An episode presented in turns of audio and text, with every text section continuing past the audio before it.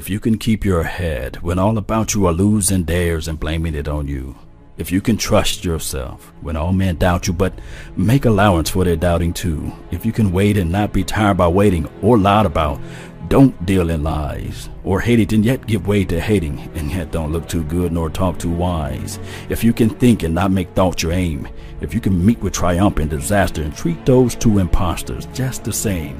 If you can bear to hear the truth you've spoken, twisted by knaves, to make a trap for fools, or watch the things you gave your whole life for, broken and stooped and built back up again with worn out tools. If you can make one heap of all your winnings and risk it on one turn of pitch and toss, to lose and start again at your beginnings and never breathe one word of your loss. If you can walk with kings and presidents, nor lose the coming touch, if neither foe or loving friends can harm you, if you can feel the unforgiving minute with 60 seconds worth of distance run, And you, my friend, has unlocked the true meanings of what it takes to be a man.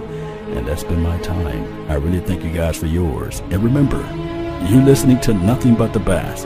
May God bless until I see you guys again. Peace be with you. I'm out. Salute.